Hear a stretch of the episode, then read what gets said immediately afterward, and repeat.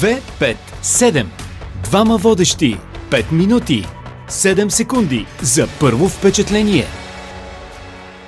Здравейте! Днес сме заедно с Йордан Цанев, директор на проекта Млад учен 3 и Михаил Шекерджиев, част от екипа на проекта в Организацията за младежко развитие Vox Туа и двамата ученици от Софийската математическа гимназия, съответно в 12 и 11 клас.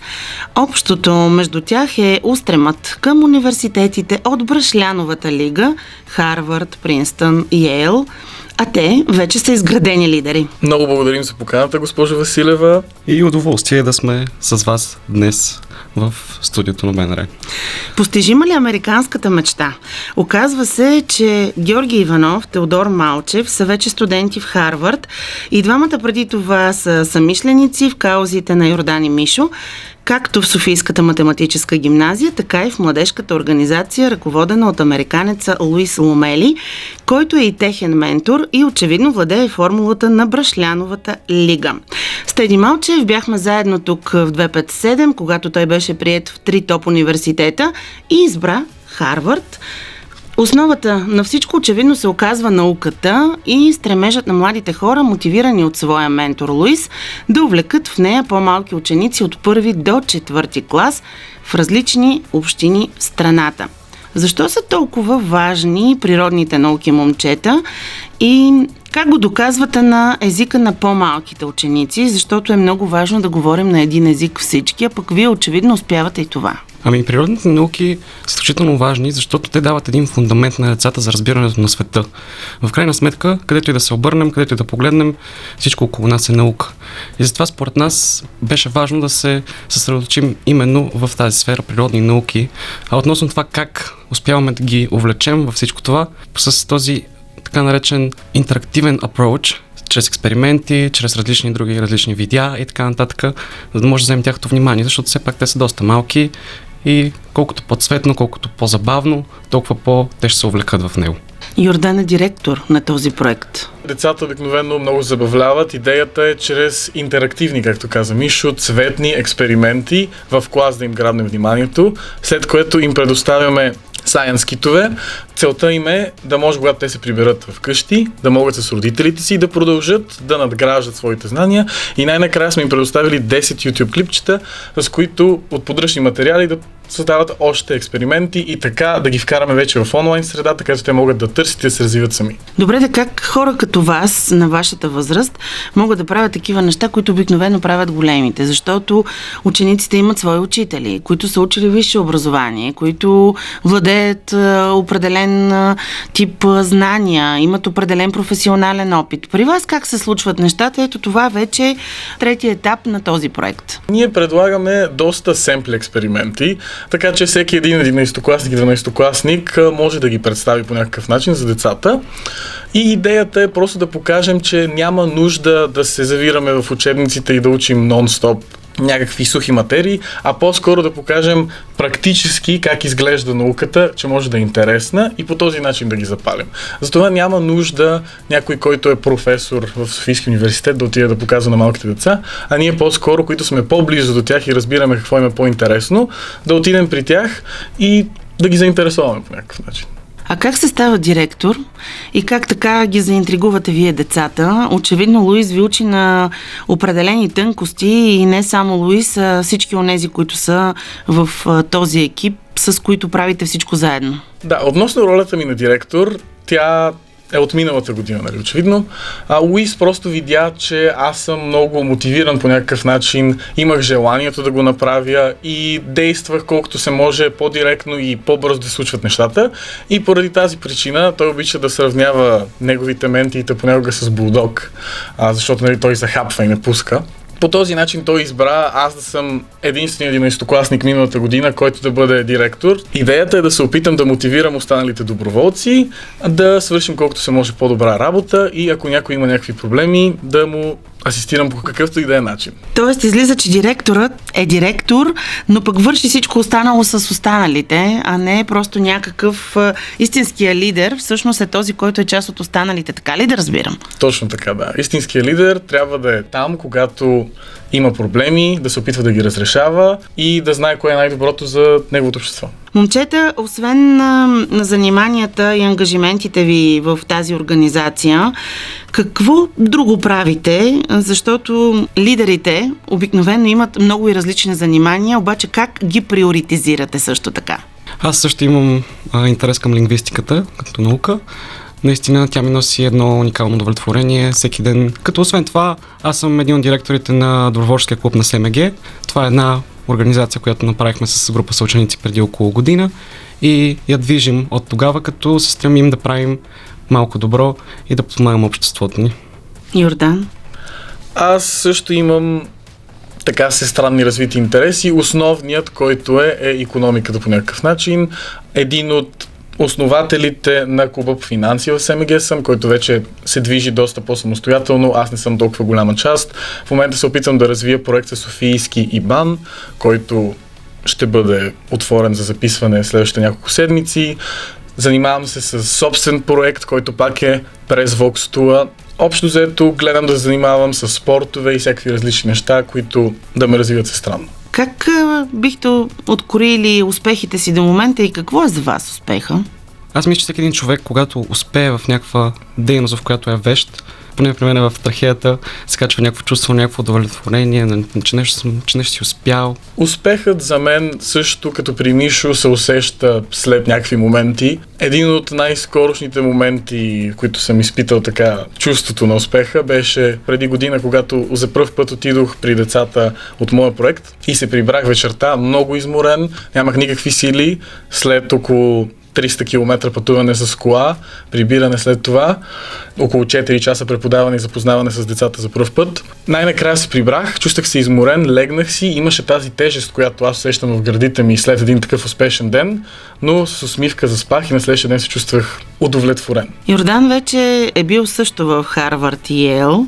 По какъв повод ще ни разкажеш ли всъщност какви са впечатленията личните ти от това пребиваване там? Това лято аз бях в Харвард и в Ел по идентични причини. Бях на два Summer School, Yale Young Global Scholars и Harvard Summer School. Във всеки от университетите бях две седмици на кампуса физически.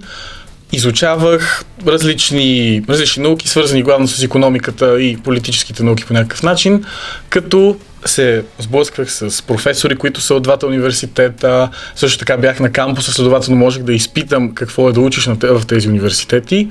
Какво е да учиш тези университети? Основно разликата, която може би има с европейските и така другите университети от другите държави, е цялостно хората, които се събират там. Те не просто са активни, като нас двамата в студиото, но също са и от много различни култури, което ти дава възможност да се запознаеш с голяма част от света, въпреки че ти си на едно място. И да разменяте общи идеи, които да надграждат вашите проекти, докато сте заедно. И двамата ли искате да учите в университети от Брашляновата лига? Ми, мисля, че и двамата споделяме този интерес, безспорно. Всеки ли може да учи в Харвард, Йел, Принстън?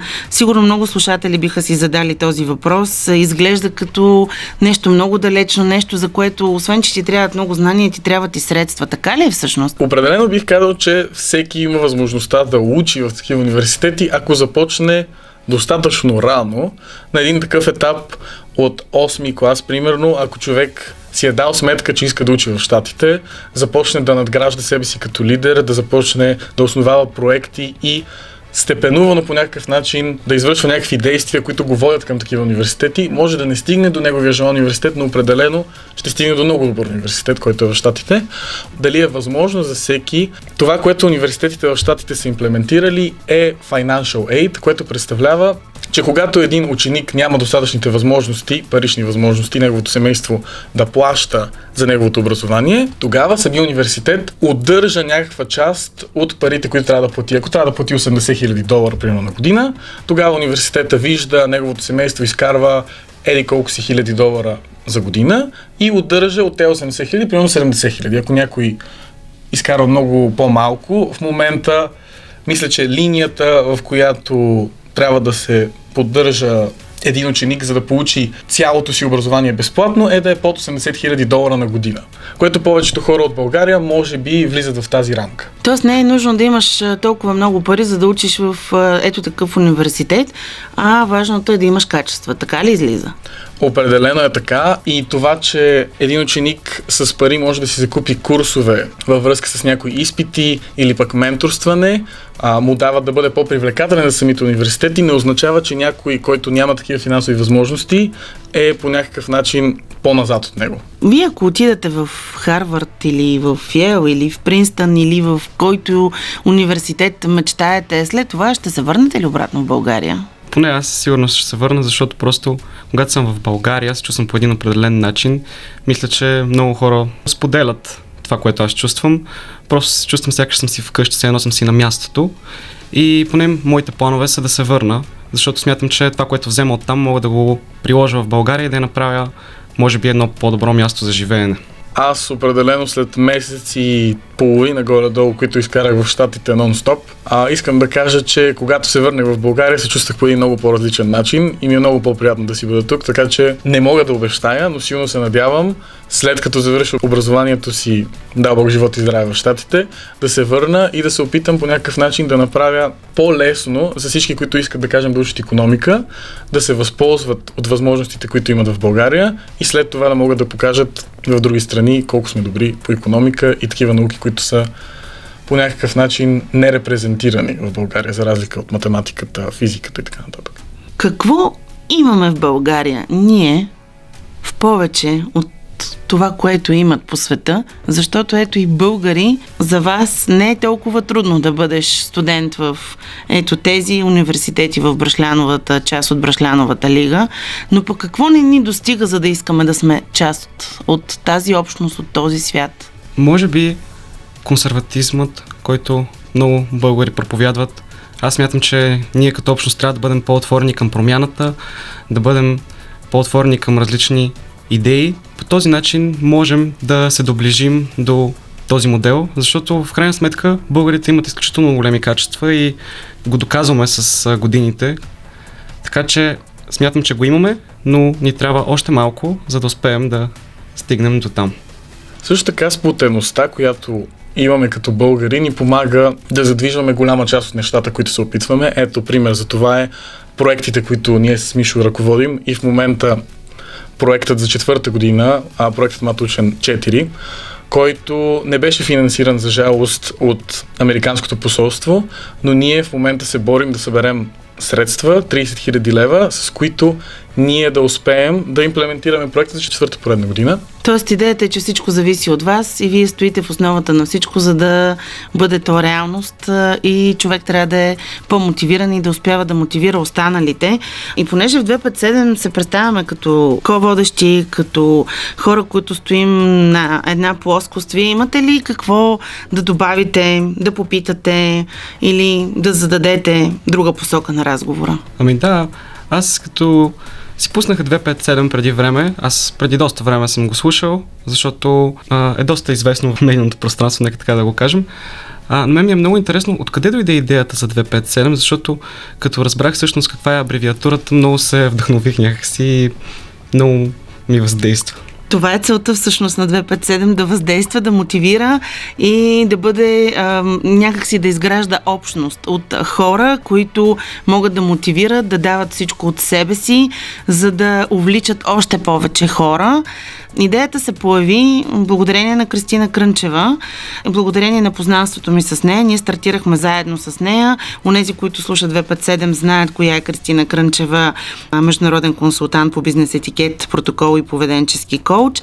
Тогава с нея открихме, че всеки от нас, независимо какъв е, има своите дефицити, своите поведенчески дефицити. И лидерите също имат такива дефицити. Въпросът е да разберем какво имаме, какво ни липсва, за да надграждаме и да ставаме все по-добри и всъщност да виждаме какви са ценностите ни. И аз ви благодаря за това, че вие споделяте вашите ценности и че сте част от тази общност с кодовото название 257 и че продължаваме заедно напред.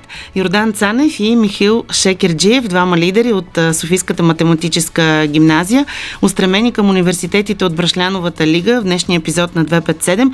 Стискам ви палци, момчета, чакам ви тук, както и Теди Малчев беше тук с това да избира между три топ университета. А вие, ако искате да чуете всички до сегашни епизоди на 257, напишете 257 подкаст на латиница и ни намерете в подкаст платформите на Българското национално радио, в Spotify, SoundCloud, BinarBG. Пишете ни какво мислите, какво ви вълнува, какво искате да знаете по пътя към личностното и кариерното си развитие на 257.bnr.bg и вие можете да бъдете тук на мястото на Йордан и Мишо до следващия път. 2-5-7. Двама водещи. 5 минути. 7 секунди за първо впечатление.